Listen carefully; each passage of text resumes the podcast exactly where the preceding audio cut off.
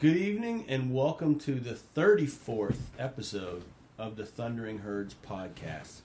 We had been in a little bit of a dry dock situation, suffering from Cowboy depression after their loss in the playoffs, and just kind of took us a while to get back to it. But never fear, today we are back because a lot of things are going on in free agency in football, and Major League Baseball is out of lockup. So they are back. We are going to go to see some Ranger games. I'm excited because they got some talent this year. Probably only going to win about 75 games, but heck of a lot better than last year. I think it's going to be interesting. So let's start with the big stories. Let's go to the Dallas Cowboys real quick. And all right, Jackson, I'm going to throw this scenario out for you. All right, we trade Cooper to the Browns for basically a fifth-round draft choice. We did. When 3 years ago, we gave up a first-round draft choice to the Raiders to get him. Was the 3 years worth Amari Cooper since we didn't even win a freaking playoff game? Yes, he was a very important part of our offense. He played very good football for us, even when he was hurt sometimes. So now he's gone. So you've got CeeDee Lamb. You've got probably bringing back Cedrick Wilson and Noah Brown. Yeah. They brought back Gallup, which is cool, I guess, but I didn't think they needed him. I thought you were just going to... I think they should just prioritize CeeDee Lamb and let some other guys just be some accent pieces. You know, like that Turner. Turner played well for us when he got in the game. Cedrick Wilson. I love Ced Wilson. Plays amazing football for us. And I think actually Gallup would be nice. He's gonna get too many targets, to be honest. He makes a lot of amazing catches, though. He does, but I think CeeDee Lamb needs to be the focal point of our offense. He needs to be the Alvin Harper to the Michael Irvin. I don't even know who that is. Well, if you would actually spend some time learning football and specifically Dallas Cowboy history, you will understand that that other wide receiver was he the Scottie Pippen to Michael Jordan? Yes. Okay, that would be a better example. Alvin Harper had some amazing seasons with the Dallas Cowboys as the second banana to Michael Irvin. I just got some crazy news. All right, what crazy news did you get? Okay, so just recently the Texas Rangers traded Isaiah Kiner-Falefa to the Twins for some... Garver. For Mitch Garver. Yes. Catcher. Good catcher. Very good catcher. Pretty much a steal for us. Is this breaking news in the middle of my football story? It is breaking news, MLB free agency alert. And the Yankees are finalizing deal to send third baseman Josh Donaldson and Isaiah Kiner-Falefa to Minnesota right after they just got the man. Who are they going to get from the Yankees with those two freaking great players? They just got him. What does this do for us? I got news.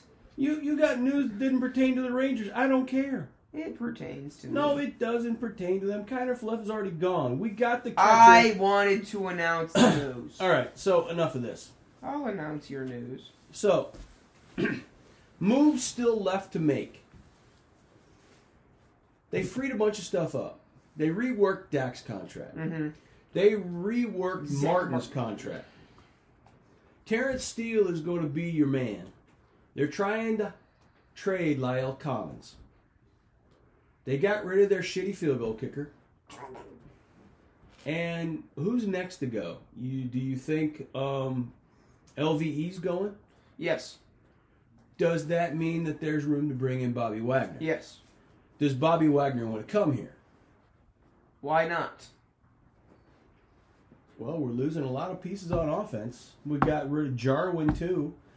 Jarwin sucks. And we franchised Schultz. Is Schultz worth a franchise tag? Yes! One of the most underrated players in the NFL. Really? Can't block you. Nobody can block me. Oh, okay. All right. Well, Quentin Nelson can't block me. Oh, no. Zach Martin can't block me. Oh, no. Oh, no. I'm the white Myles Garrett, man. What are you talking about? Are you the white Myles Garrett? And that's why you're playing baseball. I'm TJ Watt, but better. I'm TJ Watt, but I've never played football before. Wow, they just don't know about me. That's high praise. They just don't know about me. So, what is this Cowboys team going to look like next year? Not all those guys we brought in last year with the one-year deals on defense that helped us. Helped us not win a championship. That's what they did. Well, you know, DeMarcus Lawrence didn't do his job. Randy Gregory didn't do his job. They did not.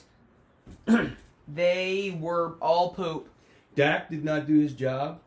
The offensive line didn't do his job. That's true. So, what do you draft? What are the priorities to draft?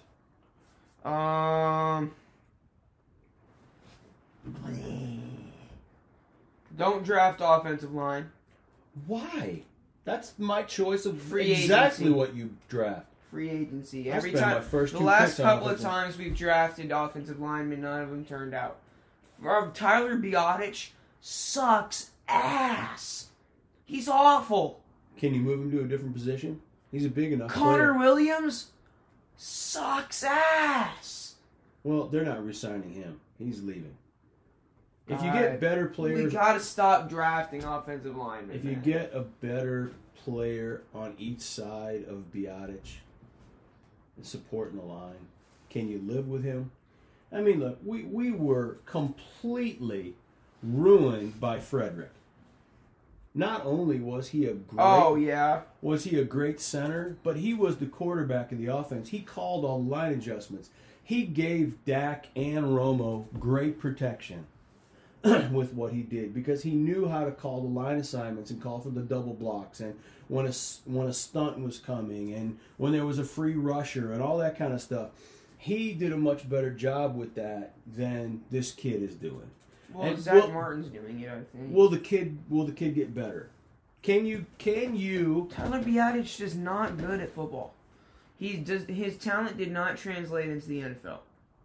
So, all right, so there is a rookie or draftable player, first round draft choice, who will fall right about where the Cowboys are going to be picking out of Cal, who's supposed to be an unbelievably talented center.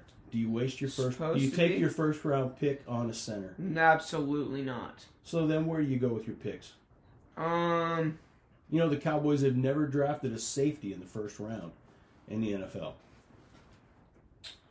Safety would be nice. I don't think that there's going to be a safety that's available by the time you get to the Cowboys because they're going to be like 25 or 26, somewhere in there. They're going to be pretty late. That's true. I think they should go wide receiver. Somebody to... You got CeeDee Lamb and you've got Gallup. Why the hell would you waste... Not in the first round. I'm talking first round. Oh, what do you go for? Either safety or...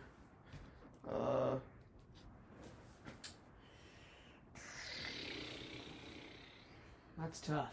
I think you go to one of the two lines. You go to offensive line or defensive line. If DeMarcus Ware's not willing to renegotiate his contract... This will be his final year, and you get rid of his ass. But and Randy Gregory is not worth paying because he doesn't. Any of the top defensive linemen like Kayvon Thibodeau and Aiden Hutchinson are the two big guys coming out of the draft on the defensive line. They're not going to be there by the time we get to our pick. So what is available? Linebackers. You don't need any. Do you want to go get another quarterback? I think it'd be smart to. Travon Diggs is not as good as everybody thinks he is. Here's another question. Anthony Brown is god-awful. Jordan Lewis is not bad, actually. He's a good nickel. Good slot corner. But... Okay. I personally think if you don't do offensive line or defensive line, I'm going for another linebacker or cornerback And in the second round, I'm drafting running back. Oh, no. We got to take running back first round. I think we take running back first round. You can find a great wide receiver in the NFL, and you can find a great running back in the NFL in the second, third round. You don't need to waste a first-round draft choice on it. You need somebody that's going to start for you when you draft them. And if you draft a running back in the first round, you're not going to start, and they're loyal to Zeke. Zeke sucks. Zeke is the reason why all this shit is screwed up. Zeke's contract is screwing up everything. That's factual. And I am about done with the Garden Gnome. I'm really sick of him. Yeah, I don't think he can play anymore. Quite sucks. And you know what's going to happen is in July, everybody's going to be talking about how Zeke is in the greatest shape of his life, quote unquote. And then 4 weeks later, when the season starts, he's going to become obese and he's going to run 12 miles an hour. I've got a pie in the sky thing. Do you know the Saints are talking about trading Alvin Kamara? I would not. Like, who would you give away for him? Who would I give away for him? Travon Diggs. Everybody knows that he's a liability in the league. Everybody knows that. Travon Diggs does not hold enough trade value. The only player... What do they need? What do the Saints need? A quarterback. Well, we don't have that available. They need a wide receiver. Because Michael Thomas is going to get hurt again. We'll send him Sad.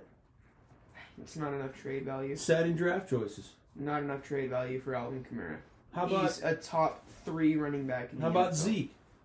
He is not even a top 20 running back in the NFL right now. Send him Zeke and a couple of draft choices and bring Alvin Kamara in. That's not enough. It's simply not enough. You don't know till you ask. Alvin Kamara is more valuable than Christian McCaffrey. Okay, well, he's more valuable than Derek Henry. And I hear because they have injury troubles. He doesn't. And I hear if you ask and if you make the right deal, you could have McCaffrey. I don't want McCaffrey. He's hurt 11 out of the 17 games every year. Zeke's ineffective, so what difference does it make? Just roll with Pollard. Pollard does enough for this offense. But Pollard's not a big enough back to take the punishment of 30 touches a game between catching the ball and running the ball. The NFL doesn't run 30 touches a game anymore. Well, that's probably true with this offense, but he's got to have 20 touches to keep him honest. Yeah, 10 of those are going to be out of the backfield catching the ball. I don't know about that. I think you got to run more than that to keep them honest. I don't think they need to. They haven't had success with it the last 2 years. And look what they've done. They had a shot this year, but Dak sucked. If they had a passer who could throw the ball accurately and efficiently throughout the entirety of a game and not just the fourth quarter, they would have been able to win some more games. Not only Dak sucked, but the offensive line sucked. When Dak got hurt in New England and hurt his calf when he threw the winning pass to win that game against New England in overtime, he jumped and hurt his calf, and the rest of the year he wasn't good. And why? Because he didn't have escapability, and he was a sitting duck back behind that offensive line. I think you fix a ton of problems by figuring out how to fix that offensive line. You've got to go get some people. And if trading La'el Collins gets you... What is La'el going to get you? We've got to have pieces, man. We've got to have defensive pieces. La'el Collins is still young, so you'd probably get a good player for La'el Collins. Not like Alvin Kamara, but you'd probably get like a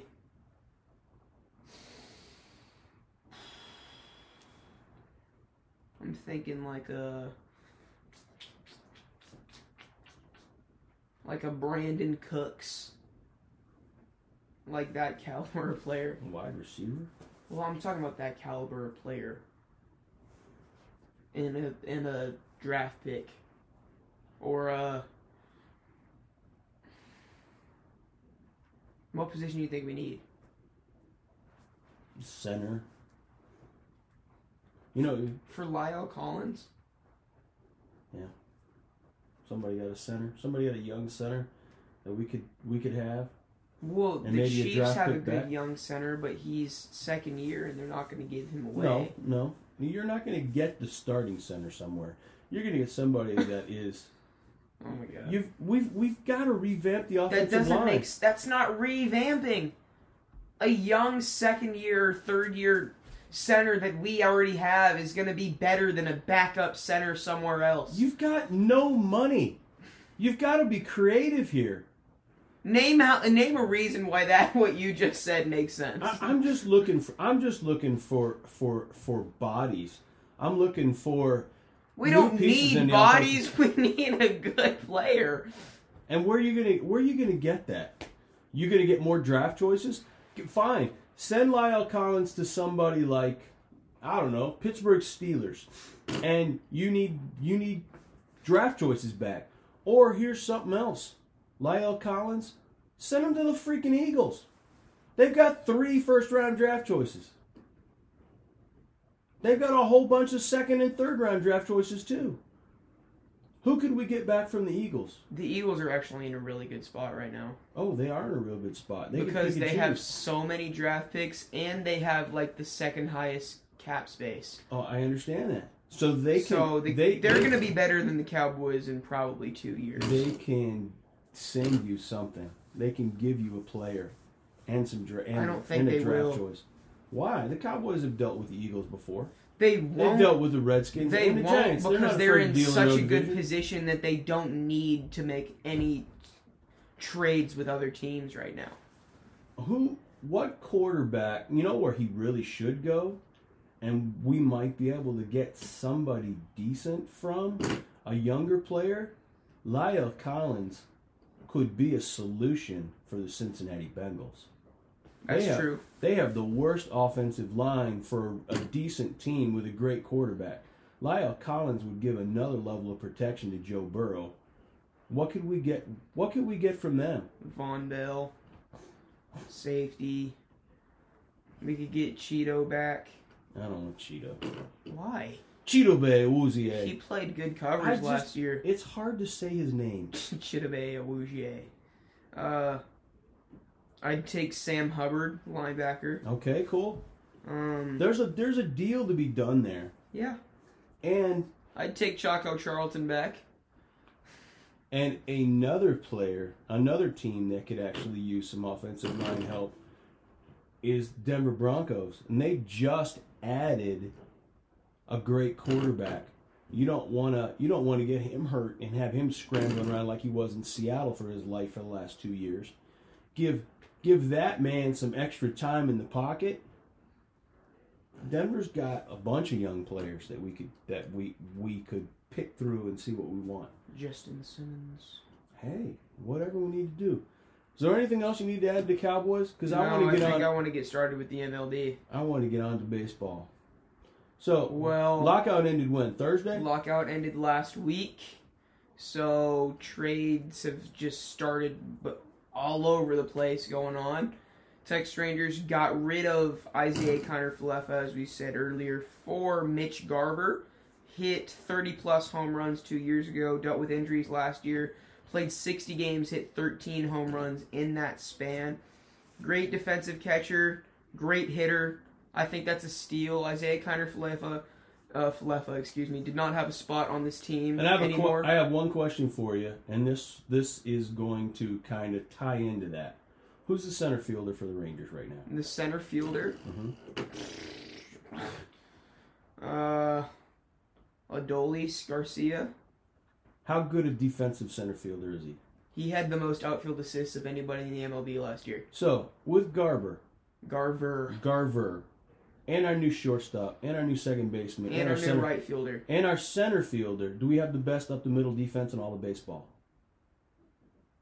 Yeah, I've never heard it called that before. I've never heard anybody. Really, you've never heard an up the middle defense. And when somebody talks about middle infield, I've never heard anybody mention the catcher and the center fielder. I've never heard that in my life. All right, well. Did you just make up that term? I did not make it up. What does that have to... When would you have to use an up-the-middle defense in a game? What does that have to do with? Your strength of... The strength of your team is up the middle. Your shortstop and your second base. Defensively. What about your third baseman? What about your right fielder? They have the strongest arm. Your shortstop and your second base make the most defensive plays on ground balls. Okay. And they're the biggest players on for stolen bases and double plays. Okay. If you're strong up the middle defensively, you actually can create more outs. No, I understand what you're saying. For your pitching staff. That actually makes sense. And with a great catcher who can hold runners and throw it out, and then a great center fielder that can run down stuff in the gap. If you're strong up the middle as a baseball team, you can have an adequate third baseman, and you can have an adequate first baseman. But if you're strong up the middle, you have the foundation to be a really great defensive baseball team. Okay, yeah, that does make sense. I've never heard that before. Well, you haven't been around as long as me. Most usually the best defensive player on your team is your third baseman. No, shortstop is usually Nolan Arenado is the best defensive player in the world. That's a one-off. Matt Chapman is the best defensive player. Who are the biggest names in baseball are the biggest superstars are almost always the shortstops. Yeah, but they're never the best defensively. Derek Jeter, not a good defensive shortstop statistically. Just because he has the Jeter jump throw, whatever. Tatis is a terrible fielder, makes tons of errors. Trey Turner, not notable. Corey Seager, not notable. You don't know who the Wizard of Oz is and Gary Templeton and Davey Concepcion and the legacy of great shortstops in this game. These are the perennial superstars of eras. Okay, yeah. I know who those people are. But right now, I'd say the most important and best fielding position is third baseman. You underrate Derek Jeter and Cal Ripken, in my opinion. You always have. No. I don't underrate Derek Jeter. I know that he was an amazing player. I never have talked anything about Cal Ripken because I didn't ever watch him play, so I don't know what you're talking about. But people go over his statistics like runs produced, like they're like these crazy different statistics, ORC plus and stuff like that. Like, he was truly not a spectacular player. He was steady. He made every single play he needed to make. He had a... It's just like, I don't know any of these statistics, but like when people grade people in terms of fielding, in terms of comparing to other generations with their statistics like that, where you can compare them to other generations because it doesn't make a difference. It's like runs scored above average, like yourself and RBIs combined above the average. Mike Trout's like 160. Ken Griffey's like 159. Stuff like that. You have like a love affair with Mike Trout, and I don't understand. I don't have a love affair with Mike Trout, but he is widely regarded as a top 10 baseball player of all time. Look up any list, he's going to be top 10 because he is. He's truly one of the... Let's hit 200 more home runs, and then I'd say he's up there with Ken Griffey as one of the most skilled baseball players of all time. Yeah, well, Ken Griffey's only 350 home runs ahead of him for his career. Okay, sure, whatever. And 3,000 hits, and a 300 batting average, and the most beautiful left-handed swing of any baseball player I've ever seen. The only complaint I have about Ken Griffey Jr. is when he took batting practice, he turned his hat backwards. Other than that, he was the perfect baseball player. Mike Trout has the most perfect swing form of any hitter of all time. It is the most technical. I would put Ken purest form. Left-handed swing. Oh yeah, it's a beautiful swing, super loopy, straight through the ball, stays in the zone a long time. But the most technical, perfect baseball swing ever is Mike Trout's. He has perfected the hitting form. Wow, and that perfect swing, we only get to see it about 70 games a year because he's always hurt. Oh, my God, Dad. We've already had this debate on this podcast. He's a punk. He doesn't play baseball. I don't even remember what we were talking about now. We were talking about shortstops. You were talking about the middle infield or whatever it was called. You were asking about the players on the Rangers if we are set up good enough up the middle.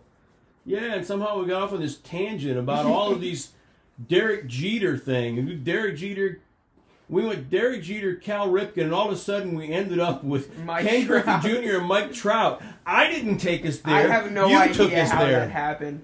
But I think that we're actually set up pretty well. Because you love Mike Trout. I don't understand it myself. I don't get it. I've seen 500 baseball players in my life that have comparative stats to Mike Trout, who I revere. 500?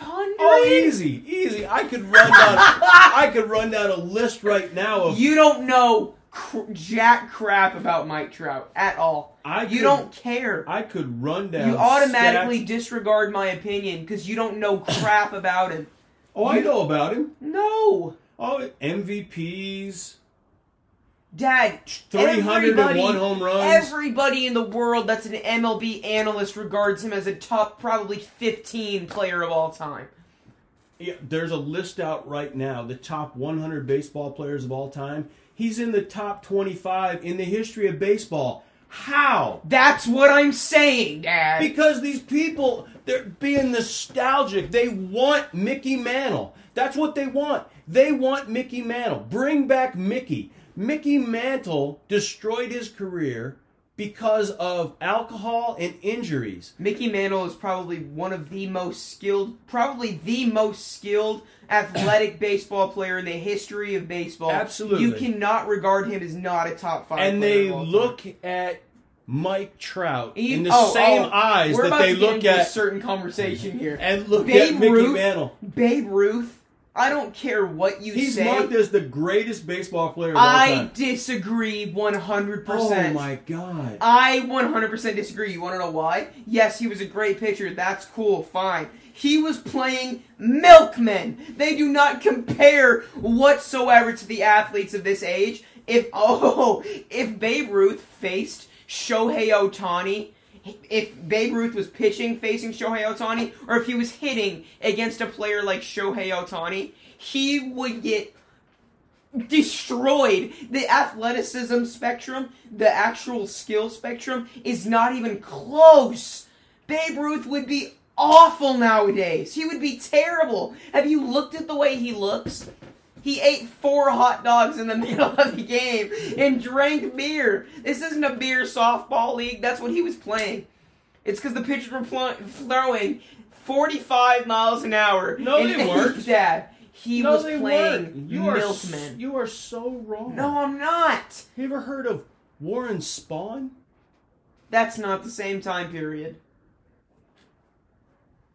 What? It's not the same time period. Walter Johnson was good. Walter Johnson. Top 10 baseball player of all time. But then again, how do we know? Does anybody have his miles per hour on a record sheet? No, because they couldn't measure that in the middle of the game. It was the Stone Age. They didn't have to measure it. The game. It probably looked fast to them because they'd never seen an 80-mile-an-hour fastball before. The game has always been 60 feet, 6 inches. The mound was higher.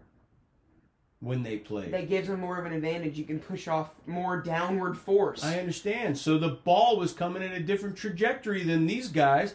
In this soft toss softball league that you're talking about. Look, right now, what you have is... Are you telling me a single baseball player during that time could hit Bruce Dar Gratterall's 103-mile-an-hour sinker? I bet you Ty Cobb could hit it. I disagree. I completely disagree. I bet you Joe DiMaggio could have hit it. I don't think that's true. 56-game hitting streak. He hit everybody. Daddy. Oh, my God. They were probably throwing 82. Mickey Mantle, Lou Gehrig. You're talking about some of the greatest baseball players ever lived. They're regarded as that because they were amazing during their time period. The game has evolved so much, creating players such as Shohei Ohtani and Mike Trout. There's not a chance that those players were even close to as good as those guys. Oh my God. Skilled, talented, athletic. Shohei Ohtani runs probably a 60 in 6'7". That's really insanely fast. But he's 6'5", 280 pounds, and throws 98 miles an hour. There's nobody in the history of baseball that's as good as him. In terms of every aspect of the game. I want you to name me one. Name you one what? Player that's athletically gifted in every skill set, every facet of the game, like Shohei Ohtani. Dave Winfield. No! Dave Winfield was drafted in the NFL, NBA, I'm talking about, and Major League Baseball. That's not what I'm talking about. I'm talking in the NFL. Hey, shut up. I'm not, you didn't listen to me. Hit 500 home runs, had a 300 batting average, and was fast as shit. Did he also pitch? Did he pitch? I'm talking about in the MLB, Dad. I do not care about the Deion Sanders and Bo Jacksons of the world. I'm talking about for this sport. Is there anybody as athletically gifted and skilled at such sport in every facet of the game? How has the pitching thing worked out for him? He made first team all pro pitching, or second. It was second team all MLB pitching. 2 years from now, he'll blow his arm out again. He won't be pitching. He'll be DH again. Where does he play in the field? Oh, my God. Where does he play in the field when he's... Right field.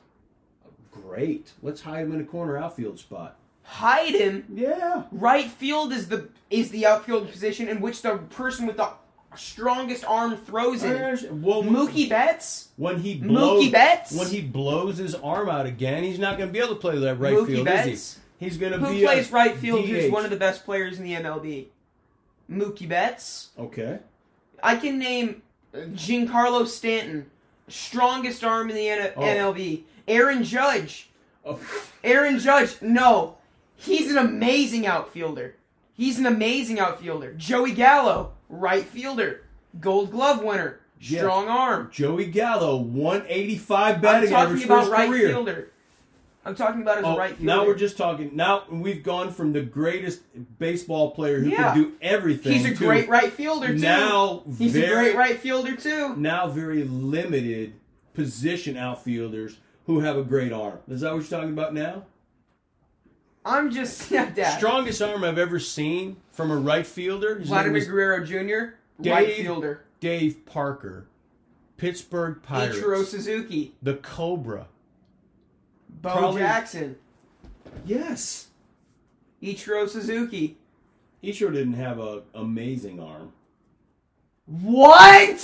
He didn't have What are you talking about? He was accurate. He didn't have the velocity. That's not true. He was throwing about 96 into the freaking infield. Look that up. Oh, my God.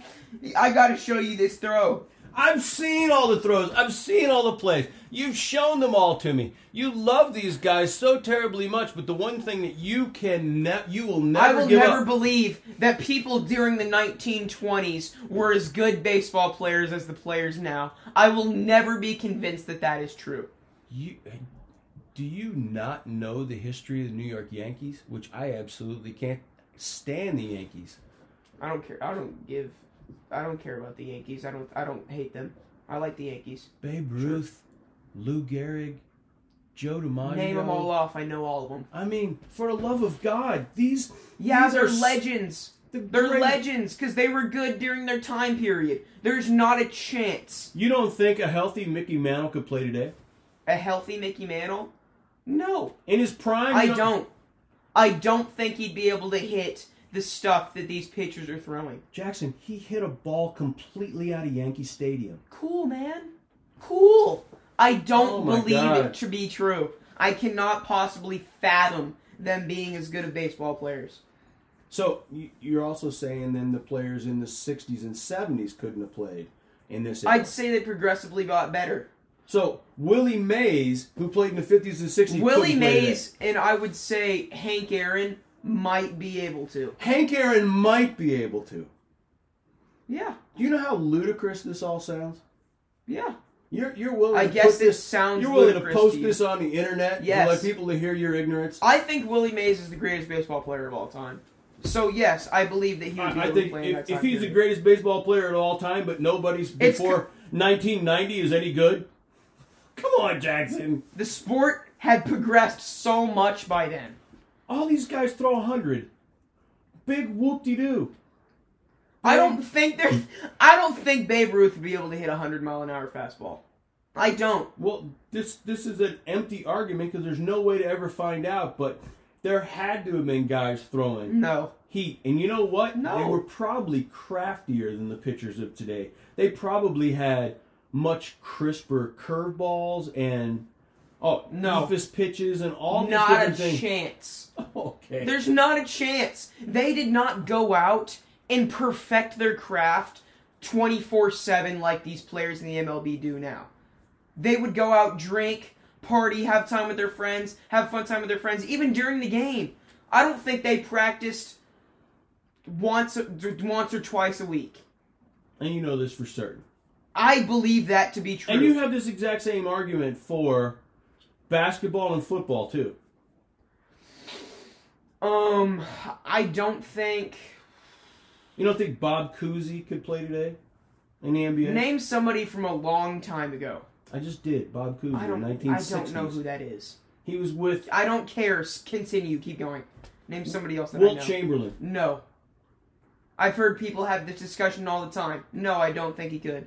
Wilt Chamberlain scored 100 points! Not true. It's been debunked. Are you an idiot? It has. It has been debunked. Okay. How many points did he score in Hershey, Pennsylvania? It was not true. You should look it up. You should look it up. It has been debunked. There is no official video, official record, or stat book of that game. That 100 is not what that stands for.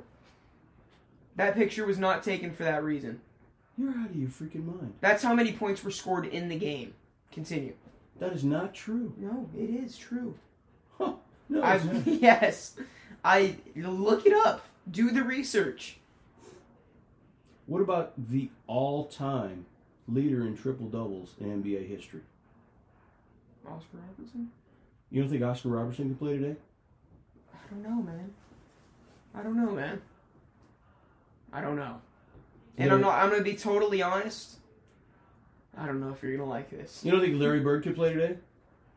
You don't think Magic Johnson could play today? I think Magic could. I definitely think Jordan could. Because their athleticism was unbelievable. Larry Bird? No. I don't think he could. Oh, my God. He wasn't even as athletic as Dirk. Didn't have to be. He was smart, and he was a deadly shooter. Deadly. Okay, maybe. Basketball's different. The game doesn't change that much. It's still basically the same. Sure it has. They've revolutionized. Now it's shoot for the three or layups and dunks. Yeah, okay, yeah. There is no mid-range jump shots anymore. That's not true. I saw Luka shoot about 10 today, but whatever. DeMar DeRozan, that's all he shoots. Kawhi Leonard, that's all he shoots. Dirk led the league in mid-range jump shot percentages. Yeah, cool, yeah. Basketball's different. Basketball's different. I would not say the same about basketball that I would about baseball because the game has not changed that unbelievably. Because you still have to do the same things. People still practice layups. They still practice threes. Threes weren't even a thing back then, I know. So you can't even put those people into account. If you ask me about Wilt Chamberlain, I'm gonna say no because the game is so much different now. It's not the same. It's not the same game. That basketball then is not the basketball today. So you can't really make that comparison. You know what I'm saying? So you're telling me a 7-foot man built like a power lifter. That is not what Wilt Chamberlain was built like. Have you not seen the movie Conan the Barbarian? Wilt Chamberlain was a ridiculous physical specimen. Wilt Chamberlain was Shaq before Shaq. Wilt Chamberlain was the most intimidating basketball player of his generation. He absolutely mauled and manhandled anybody who tried. Is that Shaq? He's skinny as crap. He looks like Taco Fall. That is early in his career. Yes, Wilt Chamberlain was a beast, man. He's not. He doesn't look big at all.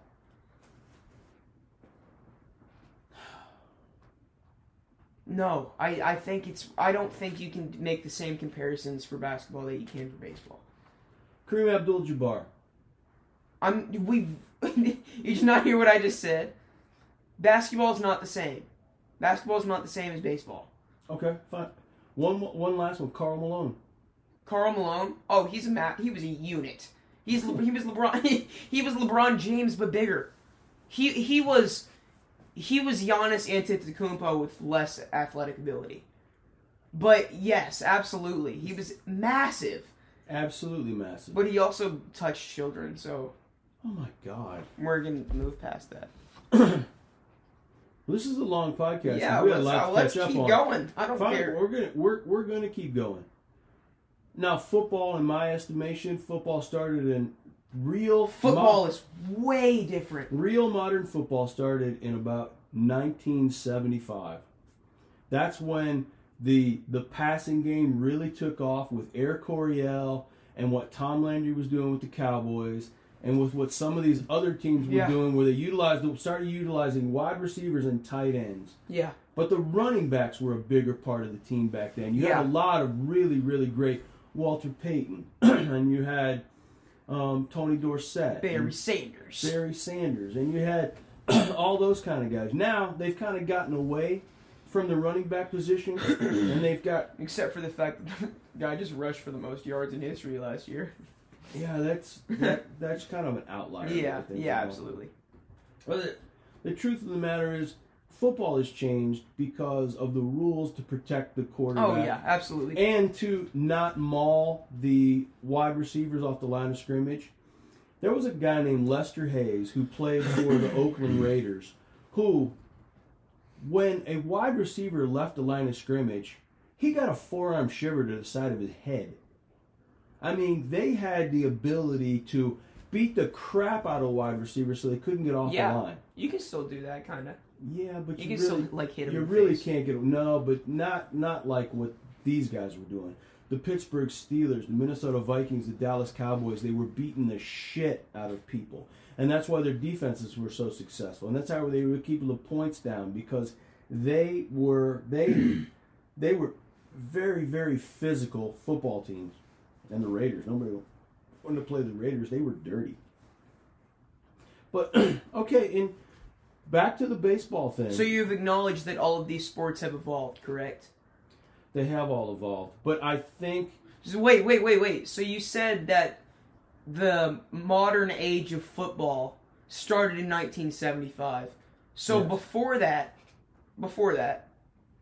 do you think that those players could have competed with the players of today? Several of them, yeah. Dick Butkus could have played today. Now, would he have been a middle linebacker? No, probably would have gone to the interior line. He probably would have had to have been a defensive tackle. He probably would have been. But that's not the position that he played, so you can't make that assessment. We're saying whether or not he could play football. You can't make that assessment. I don't think you can. Night Train Lane could have played. He couldn't have been a corner. He was too slow. He would have been a safety. That's why you can't make these assessments.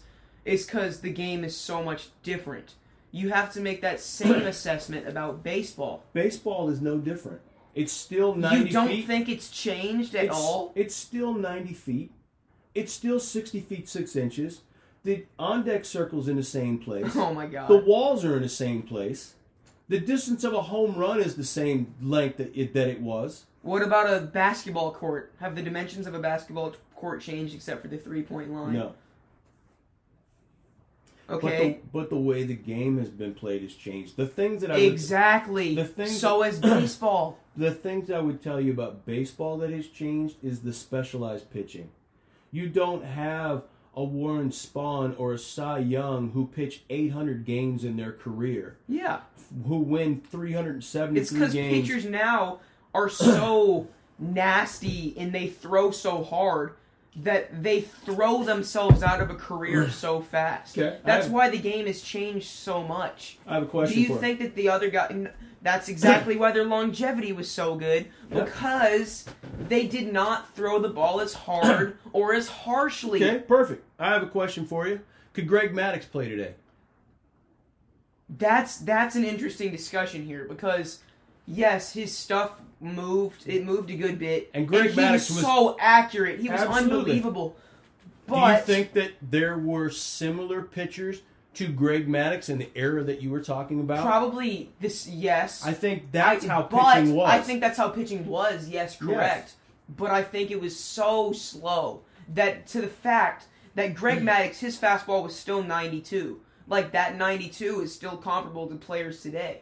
Like, I think Greg Maddux would still be successful. Would his ERA be 1.7? No. Okay. I'd say his ERA probably be about 3, which is still great. I think his career earned run average is 3.31. Okay, then maybe a little bit more than that. But I don't think they threw the ball as hard as even close to, like, even Greg Maddux. But don't you like, have why, to have... why can you not actually understand that? But don't like, you don't think that's true? But don't you have to have the velocity coming in for the velocity to go out? This is the reason... Yes. Explain the home run derby. They throw the ball 65 miles an hour. They're hitting 450-foot home runs with 107 exit velocity. But they're also throwing them cake pitches right down the middle of the plate. They're not having to hit anything that's really moving. Okay, yeah, it's not moving. Diving. It's not moving. It's not on the corner. It's not on the corner, but a good hitter will still get those pitches and hit it hard. And how many of those guys by who make it to the finals are hitting 20 home runs by the time they get to the finals? They're worn out from swinging so hard and having to generate all that power. That's how hard they swing in the game. It's just they don't. They. Nah. You don't think Babe Ruth was going up there and taking a daddy hack every time? I think he was. He could do that. That's why he hit 330 in his career and hit freaking 700 home runs. You know, it's because he was taking a daddy hack on every swing. Before Babe Ruth came around, the leader in home runs each year hit like 11 or 12. Then Babe Ruth comes around, and he hits 50 and 60. It's because he was obese. You can generate a lot of force with a lot of mass. Oh, because you're not going to give across the board most people say I understand that he is an amazing baseball player. You don't think he had unbelievable hand-eye coordination? Yes, absolutely. Yes, I'm saying yes, he was athletic. Fine. But would you actually consider somebody like that to be the greatest athlete? No, I'm not saying... The greatest baseball player? Greatest baseball player. You really think he's the best baseball player of all time? I think he's the greatest baseball player in all time. I think it's indubitably Willie Mays. I don't think it's even close. Things that he had to do. He won 20 games twice as a pitcher in the major leagues while he was hitting. Yeah. And... when he was playing, like I said before, people leading Major League Baseball hitting home runs were hitting 11 and 12. Okay. He's hitting 30, 40, 50. Yeah. On top of that, he changed the sport single-handedly and brought people out to the ballpark to see him. He was a phenomenon. And what did he do? He called his shots. He became the largest personality. I wouldn't say shots. He did it once. He became the largest personality in the world. There's another person that did the exact same thing, and other people would say he wasn't the greatest, but he was the greatest of all time because of the series of his work, everything that he put together. Muhammad Ali may not have ended his career the way he wanted to. I think everybody considers Ali the best boxer of all time. Well, there's some people out there that talk about... Floyd Mayweather is 50-0. I mean, you have to give him that. But everybody would say Muhammad Ali. Wasn't it Rocky Luciano? Was it Rocky? Rocky Marciano went undefeated for his entire career. He was 48-0. Different era. Fine. In the 30s and 40s. He was the heavyweight champion of the world. Okay. He was undefeated. Muhammad Ali lost 3 times. Okay, fine. You know, so but putting everything together with how he changed the sport. Muhammad Ali was the first person ever I saw in a sporting event during an interview that trash talked. He was calling Joe Frazier a gorilla. He float like a butterfly, sting like a bee. There ain't nobody in the world like Muhammad Ali. He had character and personality, and he backed up what he said he was going to do. Are you going somewhere with this? I am going somewhere with it. The exact same thing about Babe Ruth. You would not have Major League Baseball today Without Babe Ruth, yeah. Because Babe Ruth saved the game of baseball. It was on its last leg, and he became the reason why everybody wanted to see the sport. Okay. And that made the place for Gehrig to come along, and DiMaggio to come along, and Warren Spahn, and Mickey Mantle, and all these other players that came after him that carried the sport on. It was the most popular sport in the United States until the 80s. And then football kind of transitioned and took it over. And now I'd say basketball and football are the two most popular sports in the United States right now. And baseball is lagging behind at third. And the reason they're lagging behind at third, the games are too long. There's too much stepping out. There's no pop culture. There's no pace. You don't have identifiable. Look at basketball players and football players. Those are the people who we see their faces. We see them on commercials. They're very popular. Baseball doesn't promote its players. So to say that these people right now in baseball are so much better than the people who actually developed the sport and brought it along, we have no idea. Advertisement has nothing to do with the quality of player. What are you talking about here? But who is watching the game? Baseball attendance is... Who cares? Baseball attendance is down. Nobody appreciates the sport of baseball anymore. Fine. What does caliber player have to do with drawing attention to the game? People are drifting away because there's no... Exactly the reason you said. How can you recover that? There's no pop culture. They're not advertising to the new generation of people. I tell you what you do. I've got 3 suggestions for Major League Baseball right now. A pitching clock. They have that. No, enforce it in Major League Baseball. They have to throw a pitch within 25 seconds. They have that in the game, 20 seconds. But it's not enforced. Yes, it is. No, it's not. Batters step out all the single time. The umpire needs to make sure that they stay in the box, and let's get the at-bat over with. Double headers. We need to have double headers, and we need to have 7-inning double headers. And... after 6 innings, if one team is ahead by 10 runs, 10-run rule, game's over. We need to do these type of things to have incentive in the game for the great teams. Why are we playing 9 innings when it's 22-4? Why? The game was decided a long time ago. We've got outfielders coming in to pitch. That's fun. That's the appeal of the game. No, it's not. It's the bastardization of the game is what it is. Stick to the roots of the game. Just play. If you have a rainout, you play a doubleheader. The next day, you play two seven inning games. People love that coming into the game to pitch. Fans love that. That's not true. It's bullshit. I disagree. It's bullshit. And then have the run rule. Get it over with. Move on to the next day. If the game is so far out of control, why are you risking other players getting hurt? I disagree, and I don't know how we got here because this is not what we were talking about. Well, the conversation went where it went. I don't like where it went because it didn't make very much sense, and I disagree. Well, I think that baseball needs to look at what the public wants. Nobody wants to sit in a hot ballpark in the sun in the middle of July and watch a 3.5-hour baseball game that is 9-8. I want to see good pitching. I want to see starting pitchers go into the 7th or 8th inning. I don't want to have a pitcher pitch 5 innings. They do that, but sometimes they don't pitch good. And one of the worst things I've seen that's been a trend over the last couple of years, I don't want to see an opener. I don't want to see a relief pitcher come in and pitch an inning. I respect that in the playoffs. You have to do everything you can do to win those games. Playoff baseball is the best form of baseball. It doesn't get better. I love watching playoff baseball. Yep. I hate watching regular season games. I think there's such a waste of time for you to sit an entire 3 hours and watch it. Take time out of your work week to watch a baseball game. But postseason baseball? Cut the season back to 120 games. Cut it even more.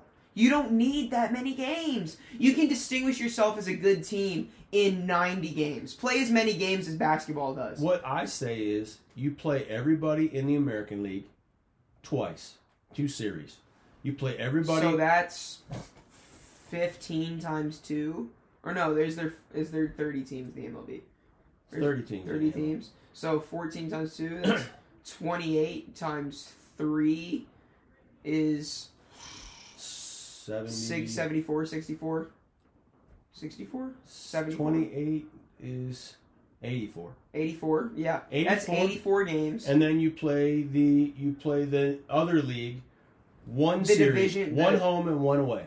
Okay, so that's 90 games, like I said. Play 90 games.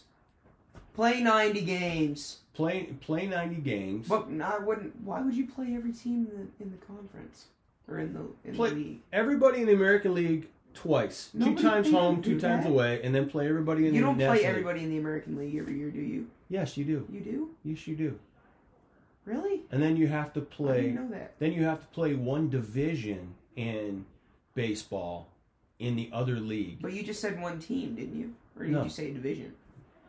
Let's play that's them not all. 90. Let's play them all. That's 4 times 3. That's 12. So that's 96 games. That's a lot of games. Play 96 games. 96 games. I've agreed. So 96 games. Do what they do in Japan. Don't play on, say, Wednesday. Everybody's off Wednesday. So then you add, like, say, 2 more teams to the postseason so you can make the postseason longer. Yes. To make up for those games. Yes. So then you have more teams in the playoffs, so you have more cities excited. You play fewer games. You know there's an off day every single week so everybody can rest. You expand the rosters to 30 players. Each team has 30 players. So you have more pitchers and you have more bench players in case somebody gets hurt.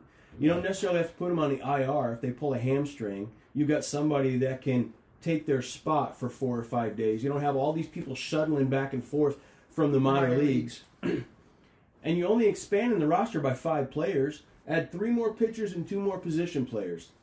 That's 30 players and 30... There's 900 players in the major leagues. Do that.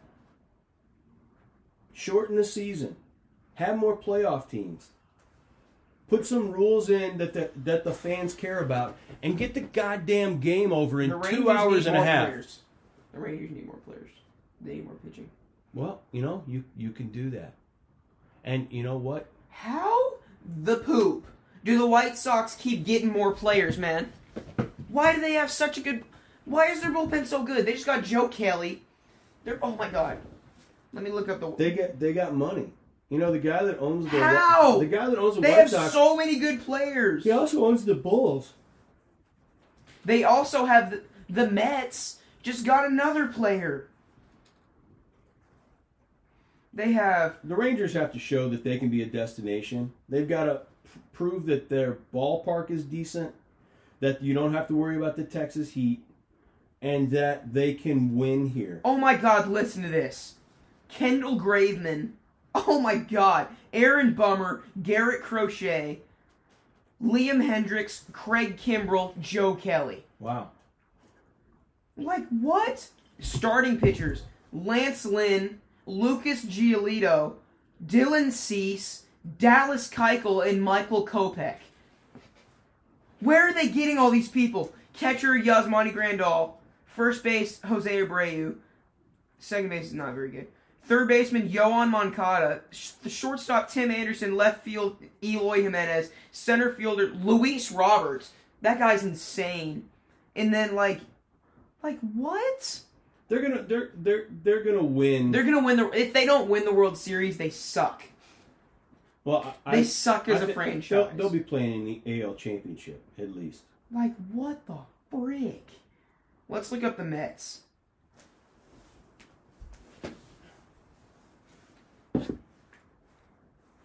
They just got Mets roster. They just got... Who did they just get? They just got a pitcher. Okay. It was Chris Bassett. That's who it was. Chris Bassett, Carlos Carrasco, Edwin Diaz. Jesus Christ. Trevor May, Jacob deGrom, Taijuan Walker, Max Scherzer, Pete Alonso, oh my god, Eduardo Escobar, Francisco Lindor, Jeff McNeil, Mark Canha, Starling Marte, Brandon Nimmo, J.D. Davis. They're going for it. It's just, why? We've been talking for an hour now. I know. This is a crazy-ass episode. It is a crazy-ass episode. You might want to break this up and... No, I'm going to serve this to the country. Okay, well, serve it to the country. Nelson Cruz agrees to deal with the Nationals. What is up with Nelson Cruz? Why is he hitting 300 every year and hitting 40 home runs? He's like 70. He's back on the juice. Probably. He's back on the juice, probably recovering from his depression from costing the Rangers a World Series. Yeah. Boomstick. Freaking terrible outfielder. That's why he DHs. I still love him. I love him. He got us to the AL Championship against the Yankees. Walk-off grand slam to beat the Tigers. Oh, the Tigers. He single-handedly got us past the Tigers. That was unbelievable. Oh my god, Neftali Feliz striking out A-Rod to go to the World Series.